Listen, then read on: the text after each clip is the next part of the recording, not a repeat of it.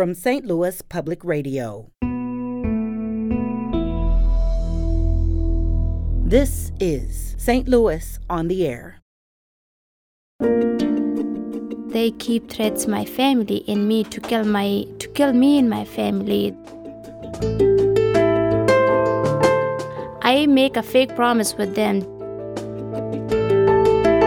When she first told me that she was able to come, she said uh, that she wanted to come to St. Louis. I was like, well, heck, I live here. You're welcome to come. You're welcome to stay with us. Um, if that works out, then our home is your home. So, are you hoping St. Louis will be your first stop in the U.S., or do you want to spend some time here?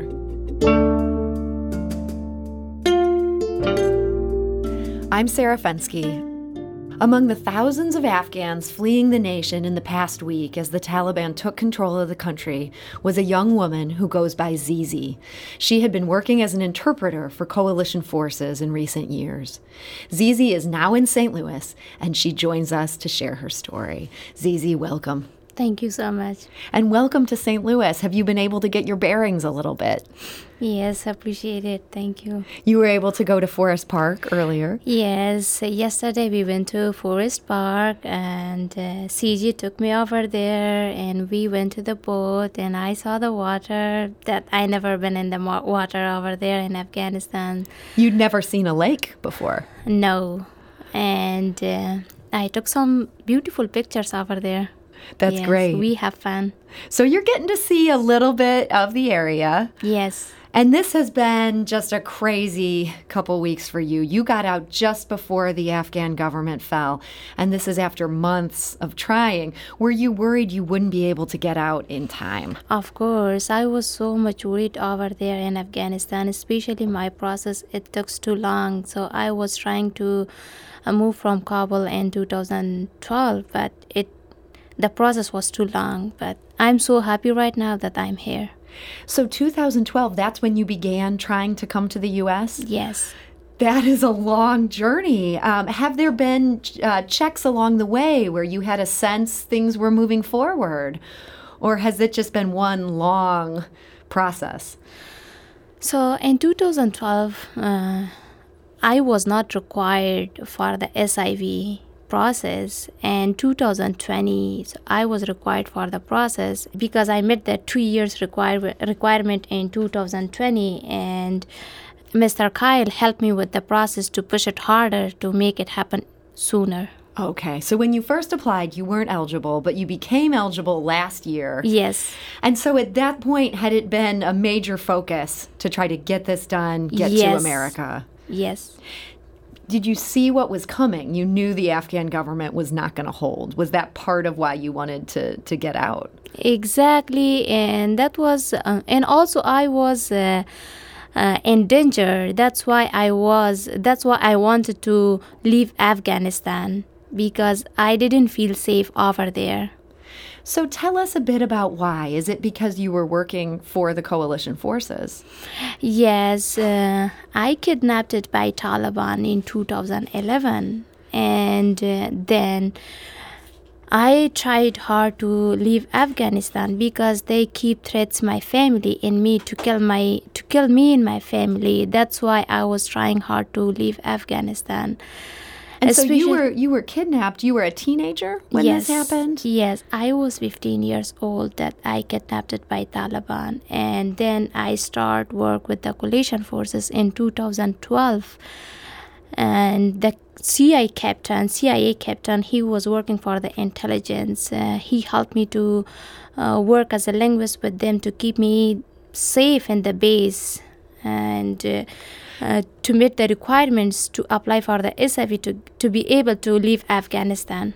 So you were kidnapped by them in 2011. You were able to get away. And at that point you went back to your family. That put you in danger. They were they were worried that you had gotten away from this kidnapping. Yeah, so they kidnapped me and they keep me for three nights with them and they torture me badly and uh, and uh, they pulled my hairs, they tortured me badly, and after that, I able to escape from them and to get back to my family because I told them I, I make a fake promise with them that they didn't let me to go to my family and they were forcing me to get married with them. And I said let me see my family and then we'll come back to you. That's why they let me to go back home and uh, I never returned back to them. Okay, so you made this fake promise. We're able to get away. At that point, they were they were looking for you. Yes, they were looking for me, and after that, that I met my family, and I, I I was together with my family. I told them that that was a fake promise, and I will never ever go back to them.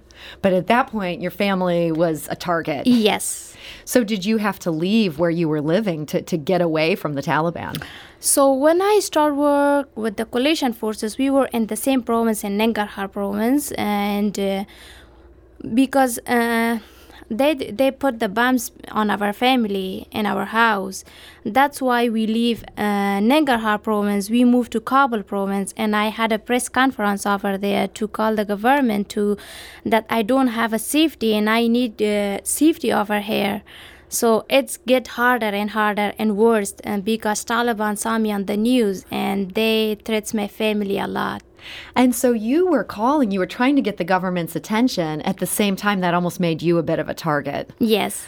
Okay. So that must have been some nerve wracking times. Is that part of what led you to then end up working for the Americans, the coalition forces? Uh, yes, on that time I wasn't working for the coalition forces. I was hiding two months over there in the basement. And when my captain, Captain Aaron Thomas, he saw me in the news and we contacted, like, he asked me, Zizi, everything is okay. I said, no, nothing is okay because I, I don't feel safe and Taliban is trying to kill me over here and they're here in Kabul province and he was saying that i'm going to send you some money to continue your education. And after that start work with the coalition forces again. And he was sending me money support my uh, support me financially to get my education. And i graduated from university. So in june 2018 i start work with the coalition forces again. Okay. So this all began when you were a teenager and they kind of got you trained and, and there you were ready to do the work? Yes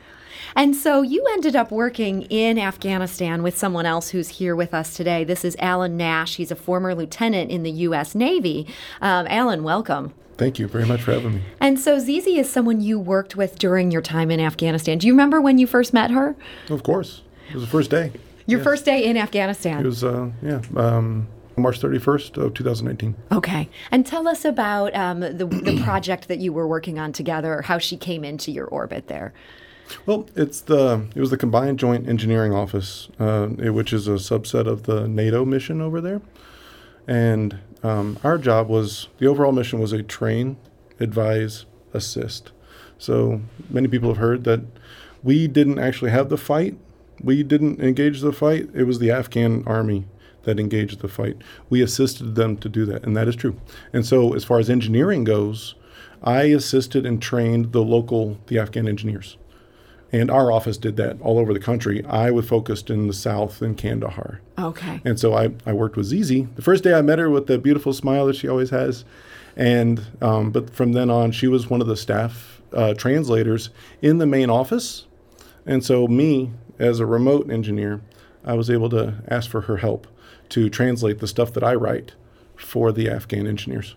And so you're not just translating um, between languages, you're translating some really technical materials, yes. talking about engineering. Exactly, yes. It was technical and it was not like my field to translating engineers, but uh, I learned a lot from the engineers, advisors, and I appreciate Alan Nash that he teach me lots of technical technical words and also uh, Major Compton uh, he helped me so much at the beginning that I met him. He he brought like a chapter for me, technical words to learn and how to translate them, and that was so good. And were you also kind of bridging these two cultures to help the Afghans working on this project what the Americans even wanted, and, and vice versa? Here's it, here's how to get along. Yes, exactly. I was also a culture advisor with them that to advise them uh, explain the Afghan cultures to Americans and uh, for the Afghans explain the American cultures to them. So I was doing that as well with with my Alan, this sounds like invaluable to have somebody doing this work, but also pretty complicated. I mean, to have somebody who's who's a teenager Mm-hmm. kind of serving as this bridge between these these two big and complicated entities. Oh, very much so. Um, she's she's being pretty humble about this. Something that doesn't get spoken is that she was a local national as opposed to an American who happened to know Farsi and, and other Middle Eastern languages. So she was a local national, and be, and but she was also trained as as a linguist. So that means that she could speak, write, and type in Farsi. I'm sorry, in Pashto, and Dari, and Farsi, and one other English. one, and English, of course, and. That's a lot So- right there. it, so and and the difficulty she was describing there is Dari doesn't have a technical side of their language. So when you say that, you know, if you say um, speedometer, we all know what that means. They don't have words for a meter that measures distance over time. They don't have that. So, So she has to translate that You're culturally. almost coming up with the words to describe this thing that Yes. I would never have to come up with the words Exactly. to describe in my everyday life. In our office, we had seven boys that they were translating as well, but they refused this technical words to translate it. And I was like, no, I don't want to refuse it. I want to translate it because I want to improve it, my skills. And that was so good that I translate that chapter. So I learned a lot from that. And that was so good. So everybody was amazed with that translating, yeah. I bet, yeah.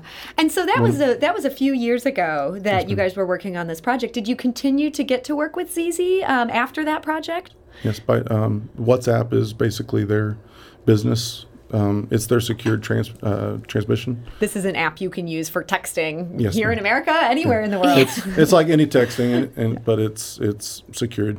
So it's it's based here in America as well. So you stayed in touch with people over WhatsApp as things began to heat mm-hmm. up and as you became eligible for this program. Yes. Did you reach far and wide or did you just have a few people in mind? Here's some people who might be able to help. I have lots of friends in CGN, Jewish School Combine Engineer office. So I met all of them. All the advisors were so smart and so educated, and everybody wants to help me whenever they heard my story. So I keep contact with them, but um, when I become eligible for the SIV, uh, the CI people, he uh, found and he uh, contact with Mr. Kyle uh, that he's working for the Congressman Emanuel Cleaver. The Yeah. congressman in Kansas City. Correct. Yes, and he sent me an email that your uh, story brought up uh, to us, and we are interested to help you. And I was like, that's a good thing. And I sent, and I reply him, and I, I was like, yeah, I need your help. So that's why he he was helping me a lot and support me so much. Yeah, and push it harder.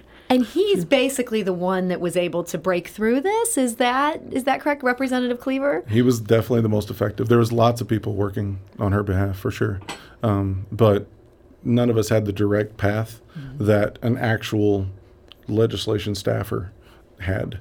He knew the he knew the system in D.C. and was able to cut through. We're talking today to Alan Nash. He's a former lieutenant in the U.S. Navy uh, in Afghanistan. He worked with Zizi. Uh, she was a interpreter for coalition forces. She is now in the U.S., landed here last week, and is now in St. Louis, living in St. Peter's at Alan's home. When did you get the word that Zizi was going to be able to come to the U.S.? Um, well, back in uh, February is when I knew that paperwork was actually moving, and in May is when she was basically approved. All she needed was that rubber stamp on her passport. And um, unfortunately, before she was authorized to come pick it up, COVID hit. So the office shut down. and then um, she had to wait a month. But then after a month, then the drama started.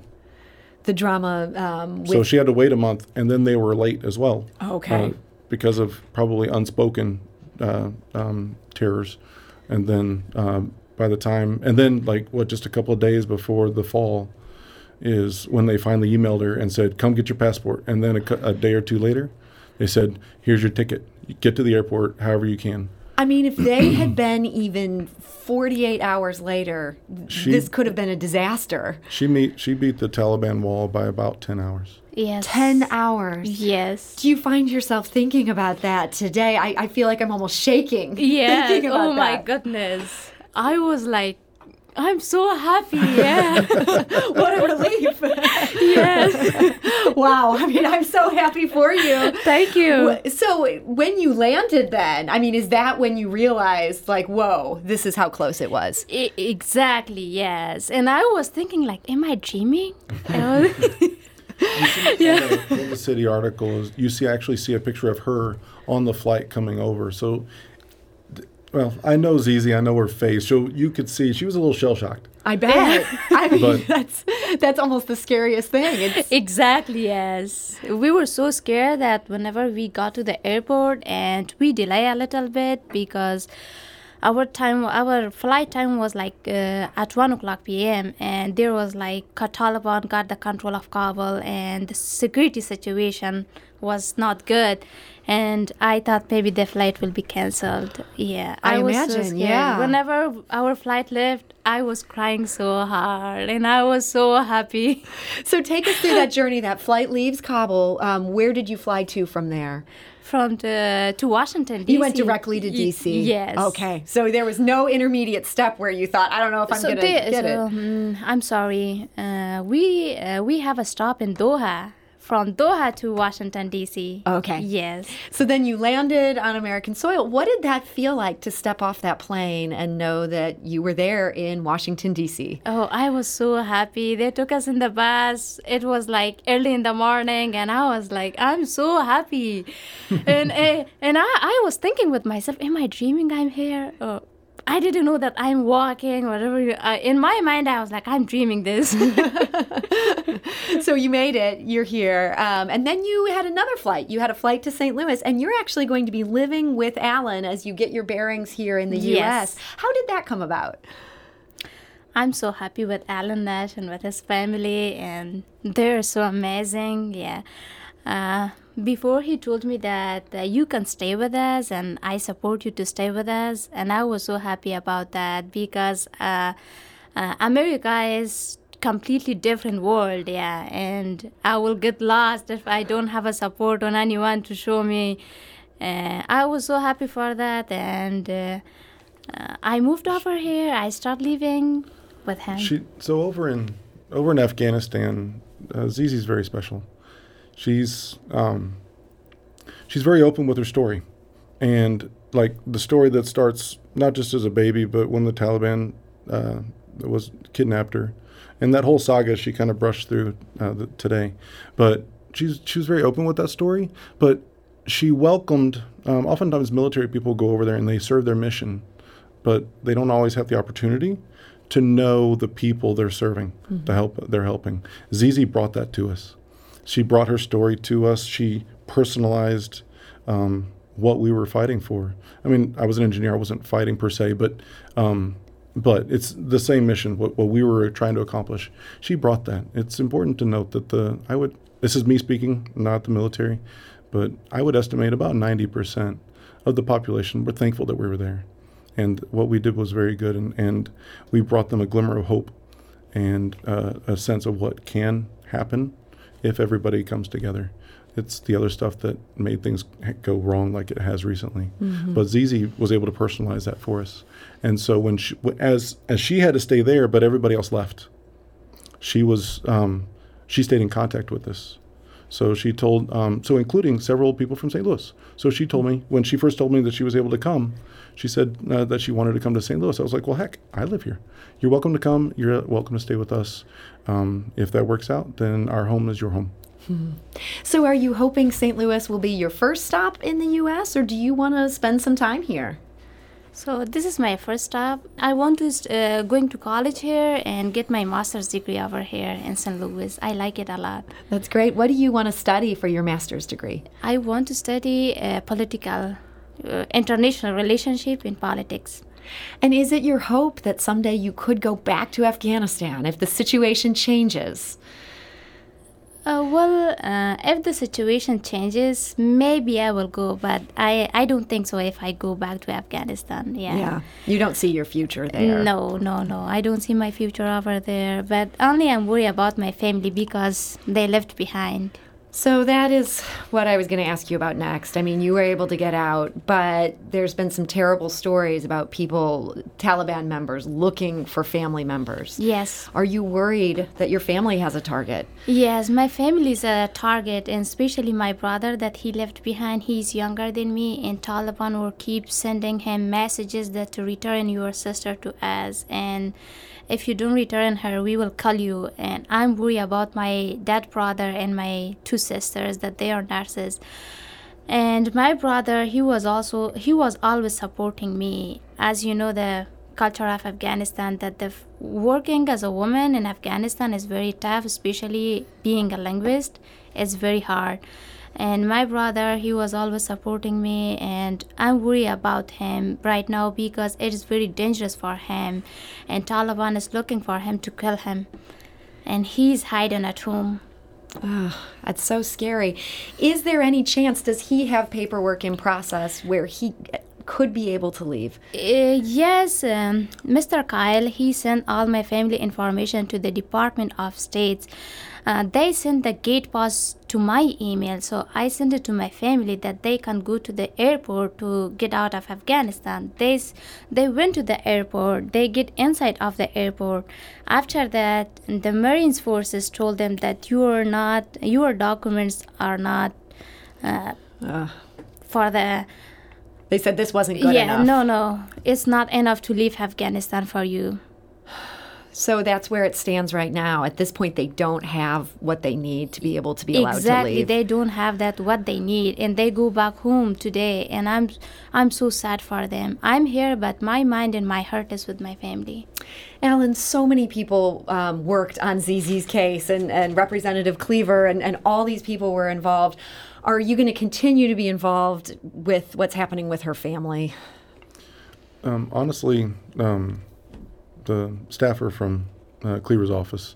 He's much more effective than I am. So I'll support as I'm asked, mm-hmm. but I don't have the wherewithal to Do you get support. the sense he's uh, that this is part of his to-do list? He's on top of this. Representative Cleaver has given him carte blanche to do what it takes to get as many uh, as, to do as many to do whatever it takes to get those people out. So this is um, on their agenda. It's just such a situation over there. Correct. Okay. Correct. And it uh, I could be wrong, but if I remember right, I, th- I, think in total he was working on about 20 people's cases. Okay. Um, so that's several primary SIVs plus their families. Okay.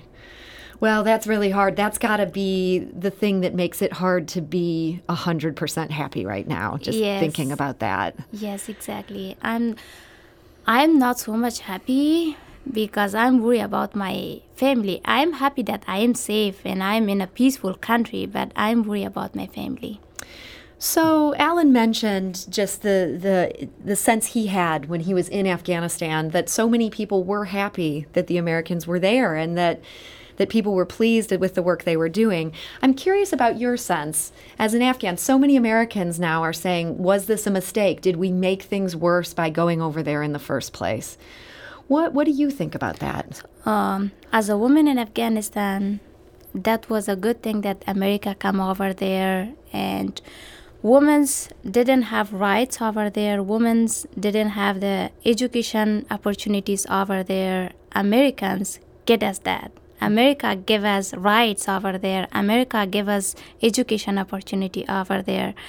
America give us freedom over there. But right now everything's gone because Taliban took a control and they they will never uh, let the women to go to schools or universities have that freedoms that we had whenever America was there and we we will not have that rights again that whenever whenever America was there and we had Mm-hmm. That's so hard to it know that taking hard. this big step back. Yes, it is very tough. So, Americans who are listening to this today and who are touched by your story, is there anything we can do right now that would help?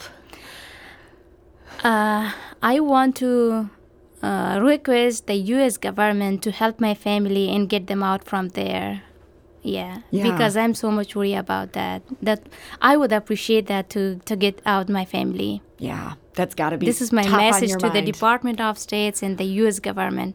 Get your family out. Yes. Alan, any sense? I mean, you've been on the other side of this. You've seen what Representative Cleaver's office has been up to. Is there anything we can do? Who should we call if we want to help Zizi's family? What would you recommend as, as the best move to put pressure on this system and help her family? I like positive reinforcement. So, uh, Representative Cleaver, if you know, him. if you know him, encourage him, and um, uh, just applaud the representatives who are taking an active role. Uh, not all of them are. Not all of them are able, and I don't know why or when. I'm not saying anything more.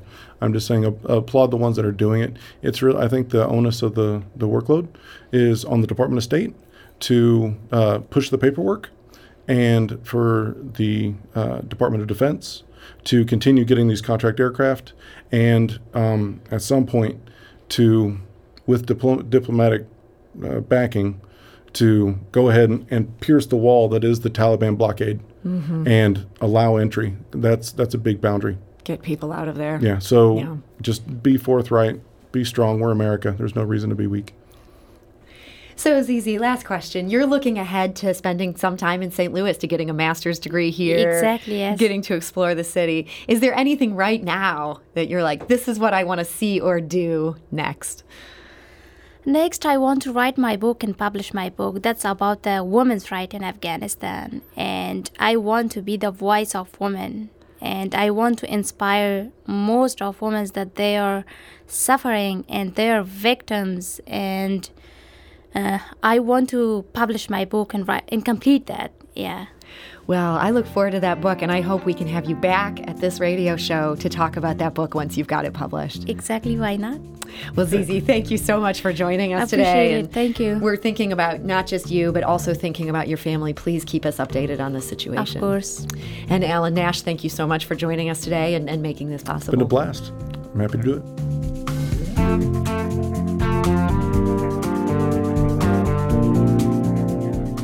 St. Louis on the Air is a production of St. Louis Public Radio. Understanding starts here.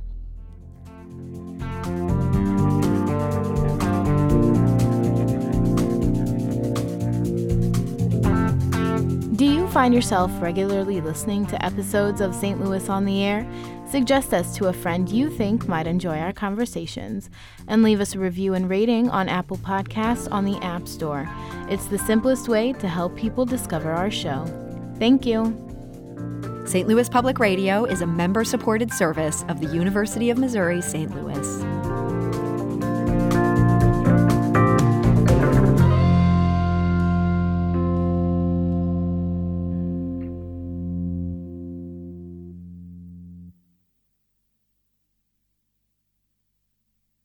Support comes from the Missouri Forest Products Association. Missouri produces wood pallets, railroad ties, white oak barrels, hardwood floors, and more. Details on the variety of products made in the state are at choosewood.com.